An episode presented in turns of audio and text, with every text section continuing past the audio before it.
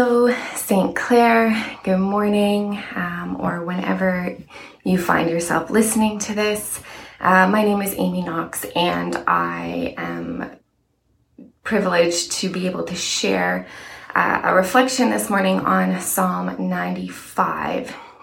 Throughout the summer, we have been meandering our way through the Psalms, um, hearing from different people in our community, and it's been such a pleasure and a blessing to hear from other people. Um, we've heard many things. We've heard about the art of confession, uh, the need for community. We've heard about God's faithfulness and how He delivers us out of His love and His kindness and about how our ability to rest is because in Him and through Him, we have everything we need. And this theme throughout the summer of trust has been woven through um, how we trust and believe God and His character are enough. Um, is a foundation to the type of relationship the psalmist had uh, with God and the type of relationship that we're invited to. Um, so Psalm 95 extends that invitation to move deeper into the relationship that he offers us um, to a place where we hear and are led by the voice of the Father or the shepherd. And this is maybe classically called discernment or being led by the Spirit. Um, and it's a foundational practice in a cultural moment that is full of information, full of unknowns, um, and full of just really strong culture that pulls us in different directions. In Ephesians 4, Paul marks discernment as a, a mark of maturity in Christ saying, uh, when we are mature, we will no longer be tossed to and fro by the waves. Um, and so, what I think Psalm 95 offers us is that discernment is rooted not in actually how we seek the answers or seek to have the right information or right perspective, but it's actually in how we seek God for Himself, how we seek to be in relationship with Him. I think what we see is that discernment is rooted in trust and the trust that we have in God's character. So let's read Psalm 95 together. Come, let us sing for joy to the Lord. Let us shout aloud to the rock of our salvation. Let us come before him with thanksgiving and extol him with music and song. For the Lord is the great God, the great King above all gods. In his hand are the depths of the earth, and the mountain peaks belong to him. The sea is his, for he has made it, and his hands formed the dry land. Come, let us bow down in worship. Let us kneel before the Lord our Maker. For he is our God, and we are the people of his pasture, the flock under his care. Today, if you would hear his voice, do not harden your hearts as you did at Meribah, as you did that day at Massah in the wilderness, where your ancestors tested me. They tried me, though they had seen what I did. For 40 years, I was angry with that generation. I said, They are a people whose hearts go astray, and they have not known my ways. So I declared on oath in my anger, They shall never enter my rest. So earlier this summer, uh, Mark Standish shared that the Psalms are an art form um, that highlight a part or um, explore a part of the human experience. And often the Psalms were used in community, uh, in the, whether in the temple or in celebrations and festivals of the people of Israel. And Psalm 95 is no exception to this it's considered a royal psalm, which is to say that its intended purpose was to exalt the Lord as the King of Israel. So the people would have sung these words or recited these words to remind themselves and each other that God was their king, to remind themselves of God's character.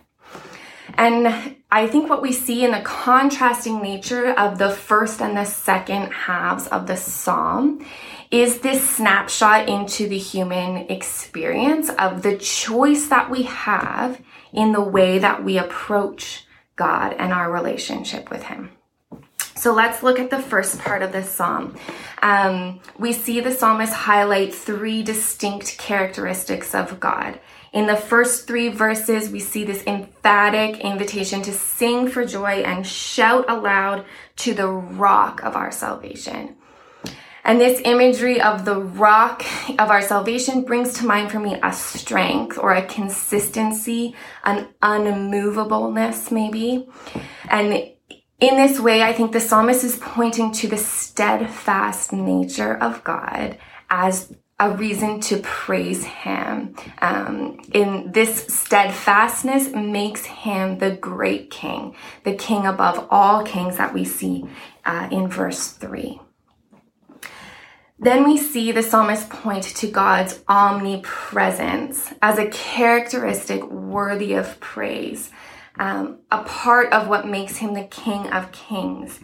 In verse 4 and 5, we see um, the psalmist talk about God being present at the depths of the earth and at the peaks of the mountain because he has made it all. And this these verses to me mirror uh, the verses in Psalm 139 where David says of God, uh, speaks of him being kind of inescapable, saying, Where can I go from your presence? And that notion to me growing up was always one associated with fear, kind of like a you can't hide from me, I'm everywhere kind of thinking.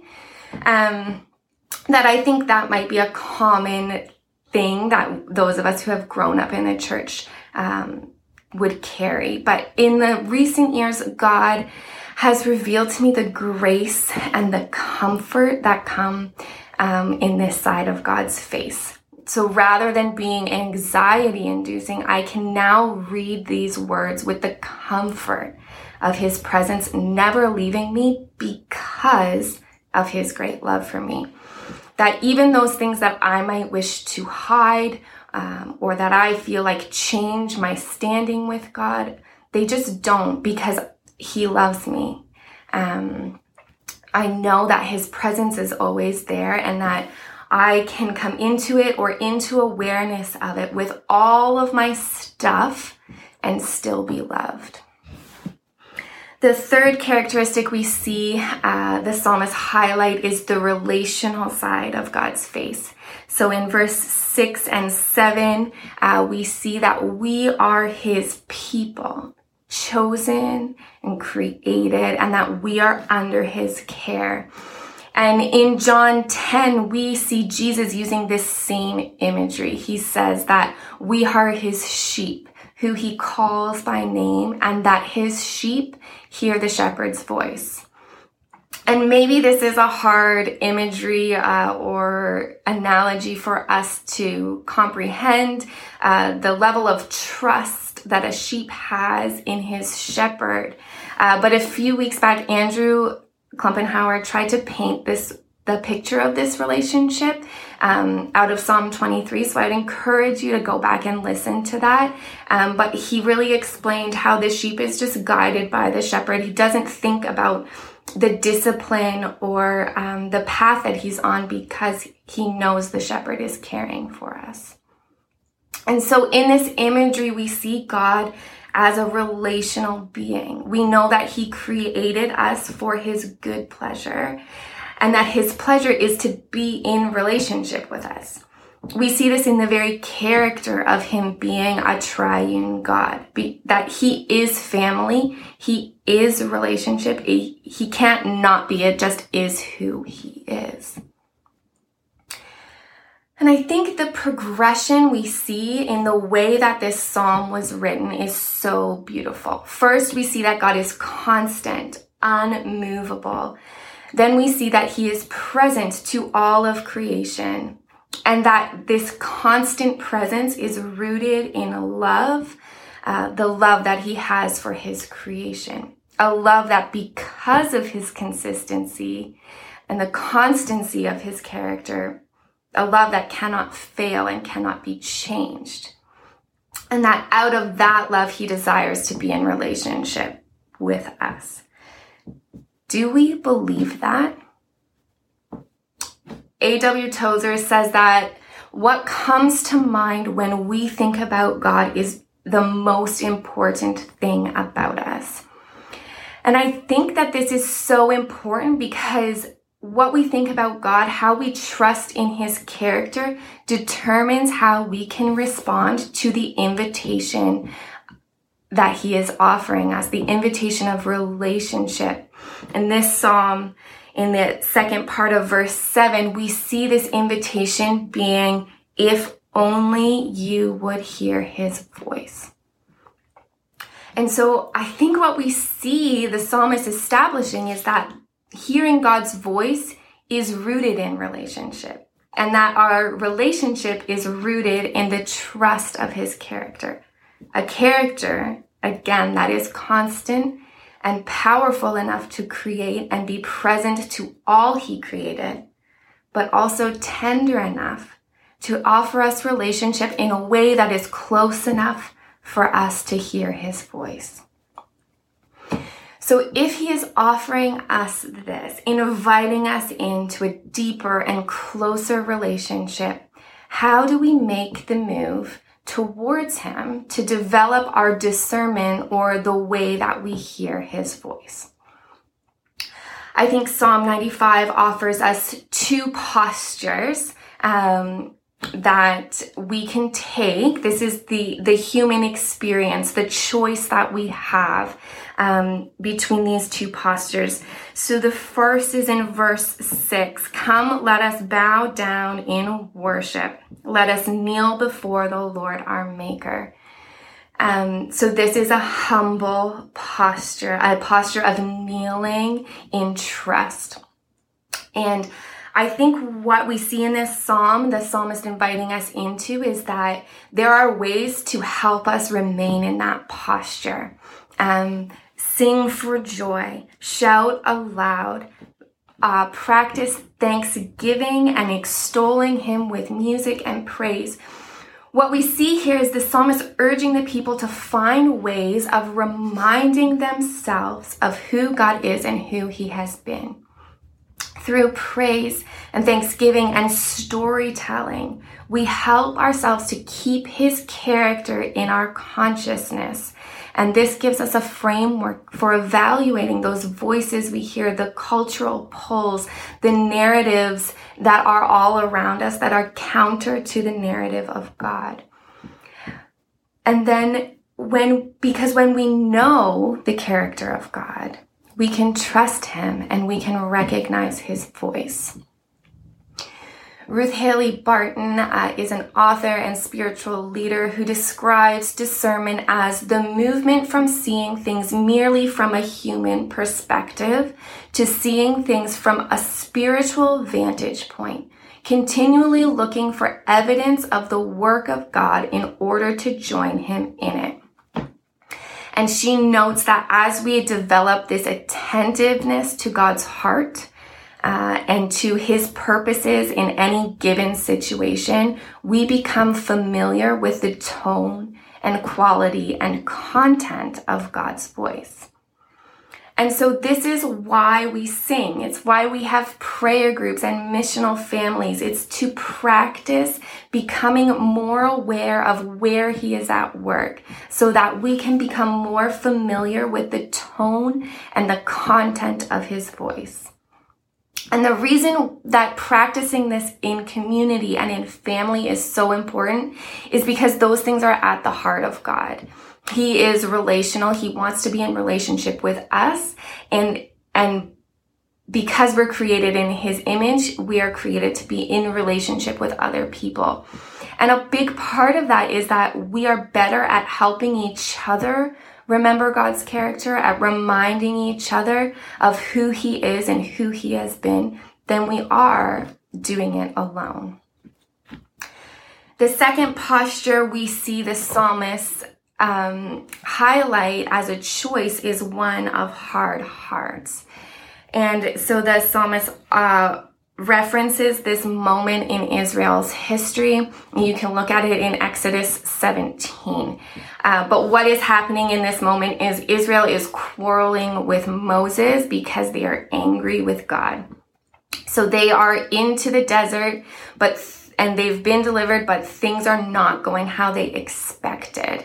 Uh, they are facing some really real felt needs. So far in their history, God has provided. He's made a way through the Red Sea. Um, he's provided food daily, manna that falls from heaven. Uh, Exodus even references that while the Israelites are on this journey in the desert, miraculously their clothes and their shoes are not wearing out. And this is the care that God has given to them um, out of his goodness but they've not remembered his character. And so they're really struggling to trust him. Uh, verse 9 says, They tried me, though they had seen what I did. Um, and so God had miraculously delivered the Israelites, but they often chose not to see the deliverance in a way that inspired them to trust God in the present. And how often is that me? Left to my own devices, I become somewhat cognizant of the ways that God has been present, of how his love is redeeming real and tangible things in my life and in the lives of those around me but then a real felt need arises and so easily the past blurs and I slip into this doubt or questioning of God's character of love and his presence and care for me. And in Psalm 95, we see that this posture towards God leads us to a wandering and to a lack of rest, a restlessness that I think we see all around us. And so, this contrast of these two postures um, that I mentioned earlier is where I think we see the highlighting of the reality of our human experience. It highlights the choice that we are faced with every day in how we trust God on a regular basis, this choice becomes really hard or confusing as we're pulled by the many realities of our broken world. And so we have this choice of trust, but in our brokenness and our desire for things to be finite and understandable, we face the temptation to reduce our relationship with God to the things that we need from Him or the things that we want Him to do. And when we get to this place, and we all do from time to time, we can often find that seeking God for what he is saying or how he is leading becomes an exercise in frustration because our hearts are not actually soft enough to recognize his voice.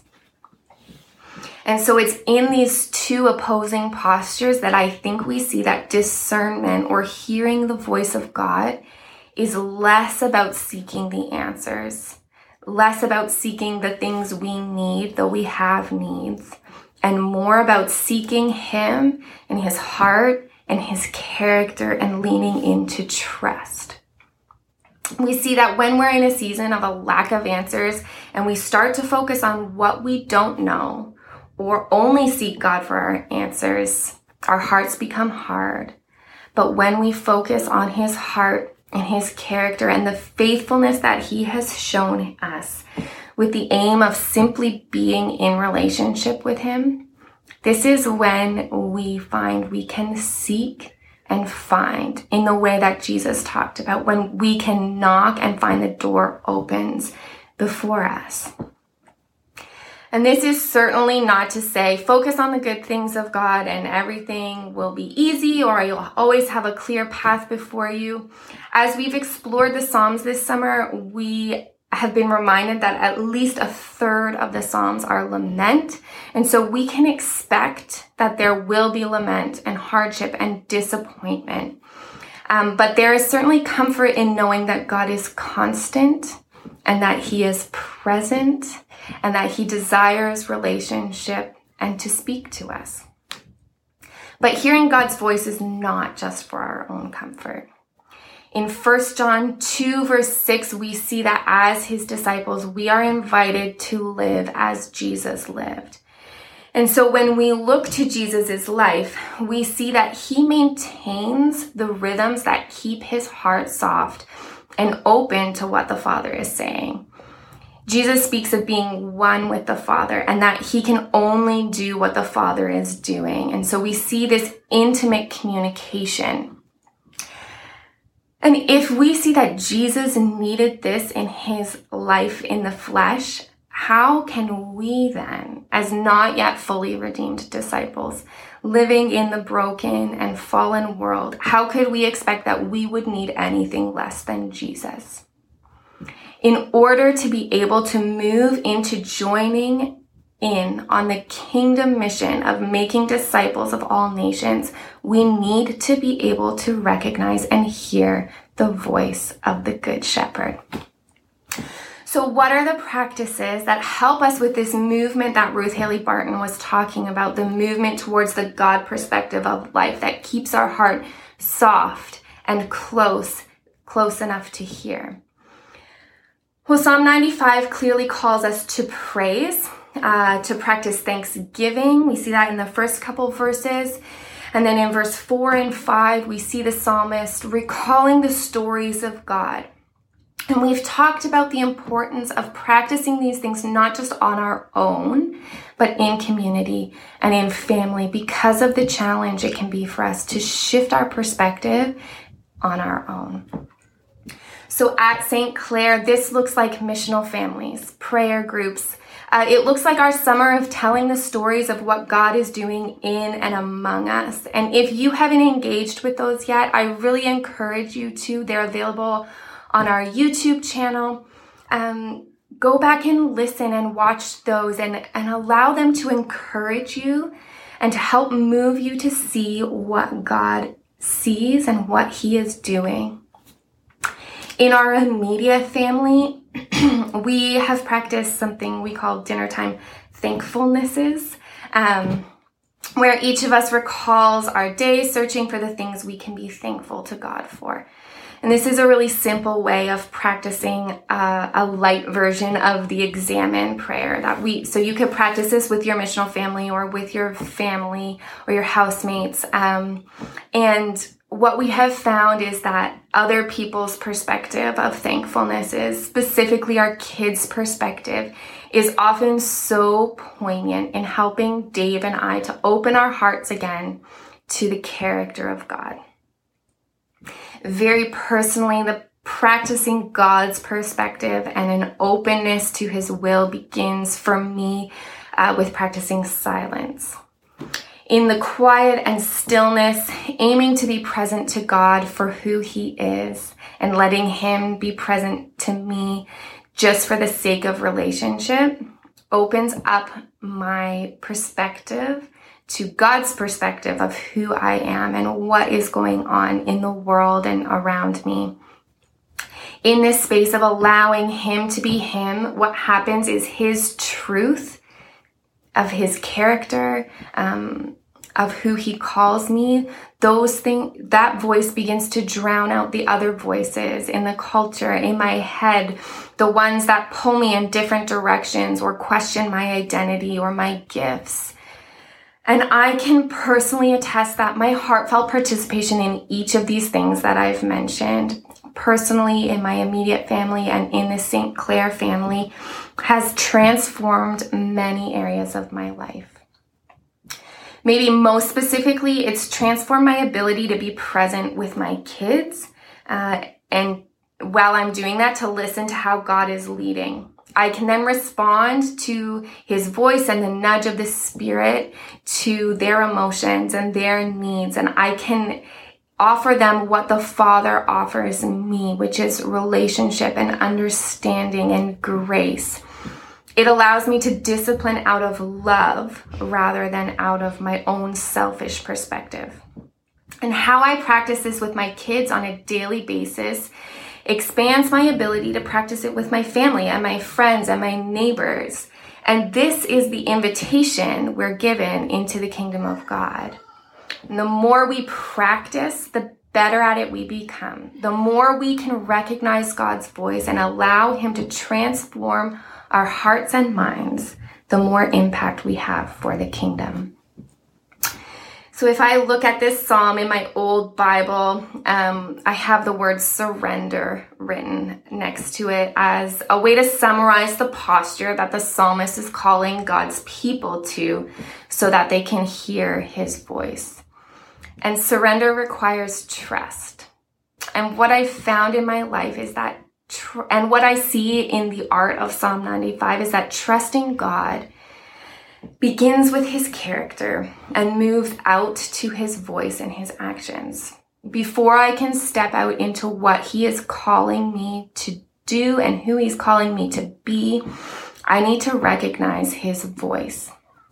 And to do so, I need to know his character. And this posture of surrender is what we see Jesus take in the garden, where he says, not my will, but yours be done, even as he's staring down the cross.